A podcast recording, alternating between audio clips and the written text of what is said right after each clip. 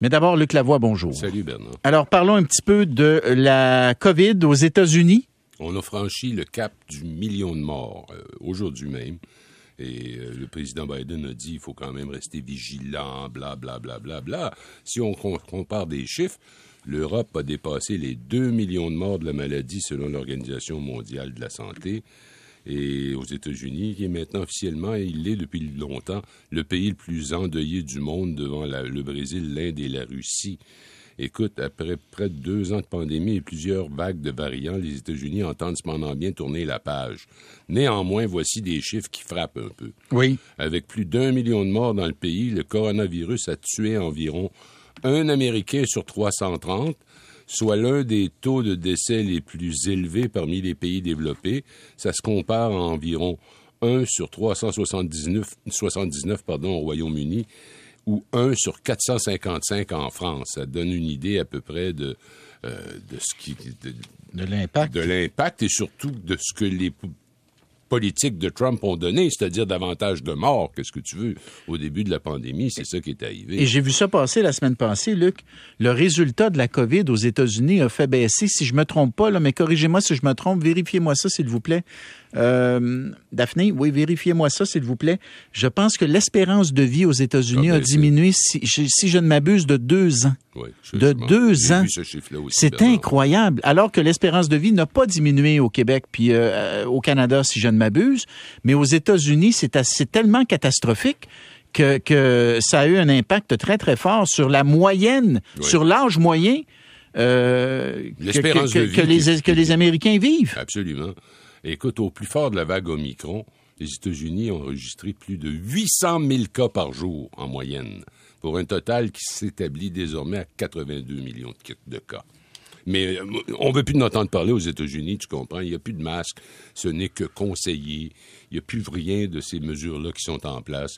Tout le monde va de l'avant. Il faut dire que leur taux de vaccination, qui est plus bas que le nôtre, il est plus bas que le nôtre, mais il y a quand même 66% euh, de la population et plus de 90% pour les plus de 65 ans. Alors, ça veut dire que, bon, ça frappe moins fort que ça frappait au début, voilà. Mais heureusement, la Corée du Nord est très peu ah. frappée, elle, la Corée du Nord. ça, ça, me, ça me touche, ça me touche dans, mon fond. Oui, oui, dans ton très, très fond. dans mon fond du fond. Mais là, tu connais, euh, comment dire, la transparence du régime nord-coréen. Ils nous cachent jamais rien. Et c'est pourquoi ce matin, ils ont confirmé un premier cas de la COVID-19. Un seul? Un seul, un seul.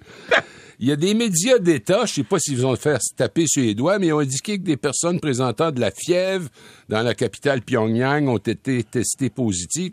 Donc, puisque c'est au pluriel, je me dis que au moment où le, leader Maximo, le, le, grand timonier, euh, tout ce que tu veux, hein, a parlé, il était pas au courant de cette affaire de fièvre-là. On dit que ça pourrait s'être propagé à travers le pays. En fait, on dit que ça pourrait même frapper tout le monde parce qu'il y a eu d'importants événements en avril à Pyongyang, un défilé militaire lors duquel ni les participants ni les spectateurs ne portaient de masque. Alors, faut, faut voir ce à quoi on fait face. le régime, comment dire, bon, le régime est ce qu'il est, c'est-à-dire complètement sauté. Mais là, ce que, ce que ça dit, c'est que, moi, ce que je décode, là, sans être un expert sur la Corée du Nord, c'est que l'infection a commencé à se propager, là, sérieusement, puis plutôt que d'attendre que des médias occidentaux le rapportent, ils ont décidé de couler l'information. Mais un, ouais, mais c'est ça. Alors, pour pas avoir l'air fou, il dit un cas, mais dans les faits, ce que ça révèle, c'est que c'est que c'est probablement très, très, très épidémique. Oui, ça, doit être... Hein? Non, mais honnêtement, ça doit être ah, terrible. Ça doit, ça doit être terrible, effectivement. Là, ils disent qu'ils pourraient l'avoir importé parce qu'il faut savoir que dès le début de la pandémie, la Corée du Nord a sacré d'or, tous les diplomates, tous les étrangers qui étaient admis là, fermer les frontières, personne ne peut rentrer, quoi que ce soit. C'est pas comme si déjà on pouvait rentrer facilement en Corée du Nord. Non, c'est déjà très compliqué. Ouais, Alors là, on dit, ben écoute, euh, il pourrait avoir été importé par une personne ayant traversé illégalement la frontière depuis la Chine ou via un animal, tel un oiseau ou un sanglier euh, ou une moufette. Une bête puante. Ah non, ça, c'est moi qui l'ai ajouté. Mais là, il a ordonné des mesures de confinement à l'échelle nationale. Ouais, là, tout hein? le monde va être confiné, puis vu que l'économie du pays se porte très, très mal, les gens ont déjà rien à manger. Alors, je sais pas ce qu'ils vont faire en confinement. Puis ils sont pas vaccinés? Puis ils sont pas du tout, aucun vaccin là-bas. Aucun vaccin? Aucun vaccin. Hey, tu t'imagines, ça va être l'hécatombe. Ça va être l'hécatombe, ça devrait être Non, mais c'est sûr, c'est sûr qu'ils vont avoir. euh, Mais écoute, pendant ça- ce temps-là, Kim, euh, il a pas beaucoup le temps de s'occuper de ça. Lui, il teste des missiles, puis Ouais. il est sur le point de faire un autre test nucléaire. La population crève de faim. Tu demandes combien de temps ce régime-là va tenir. Il y a de l'air impossible à jeter par terre, mais ça, on sait jamais. On l'a vu ailleurs, des cas où c'était impossible. Puis ça- Hmm. Mais là, on part de très, très loin. Alors, j'ai l'information confirmée, là. C'est le Wall Street Journal qui a, qui a publié ça. Euh, L'espérance de vie des Américains a diminué de 1,8 années en 2020. C'est beaucoup, hein. Selon le Centers euh, for, euh, les, les Centers ou le Center for Disease Control, le CDC.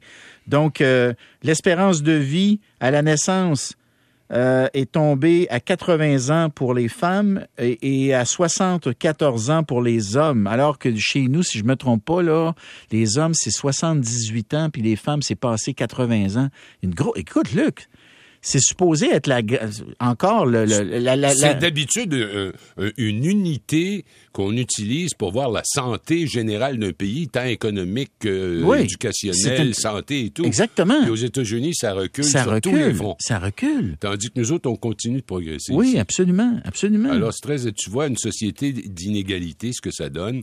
et, et une société avec un gouvernement corrompu, euh, Ouais, dans le cas de... euh, ben là, euh, en tout cas, corrompu, très certainement incompétent, là. Oui, ça, c'est Hein? Très certainement incompétent dans sa gestion de la de la de la pandémie.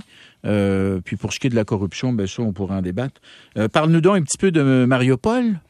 Ben là, les assiégés, d'abord, on ne sait pas. Là. Ils nous disent parfois le chiffre à un millier, d'autres parlent de centaines. D'abord, les familles, les enfants, tout ça qui était caché dans cette euh, sidérurgie, là, Az- Azovstal, c'est comme ça qu'on l'appelle. si je- ouais, Azovstal. Azovstal, oui. Comme Bon. la mer d'Azov. Alors, alors ils ont euh, les donc les familles, grâce à une opération menée avec la Croix-Rouge, ont pu extraire de, de cet endroit les familles qui étaient là depuis très longtemps. Mhm. Mais là, il reste des combattants. Il en reste, certains disent 1000, certains disent 500, 600. On ne sait pas trop. Ils sont dans cette espèce de labyrinthe de tunnels et de tout ce que tu veux. Il y a des photos qui circulent sur les réseaux sociaux. Il y en a qui sont très gravement Ah, blessés, très gravement blessés. qui Avec- qui peuvent pas être évacués là. Non, absolument pas. Et, et là, ben, il, il y a un des commandants ukrainiens, qu'on a, le- de, de la 36e brigade des Marines de Mariupol, il a envoyé un tweet. Le tweet était destiné vers M. Elon Musk. Oui. Et, dit, il lui dit, les gens disent que vous venez d'une autre planète pour apprendre aux gens à croire en l'impossible. À l'endroit où je vis, il est presque impossible de survivre. Aidez-nous à quitter Azovstal pour un pays tiers. Si ce n'est pas vous, qui d'autre? Donnez-moi une piste, a-t-il poursuivi.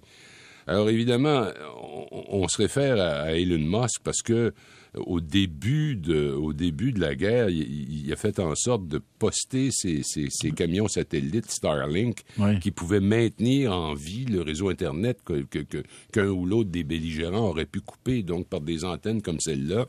Donc, j'imagine que c'est ce qui a inspiré celui qui a envoyé ce tweet.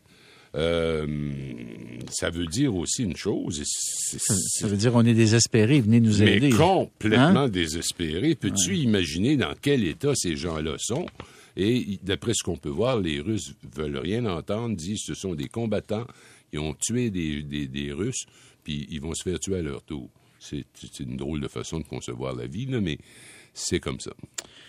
À demain, Luc. Salut, à demain, Bernard. On s'en va à la pause au retour, donc, euh, ce témoignage absolument émouvant que je vous invite à euh, écouter.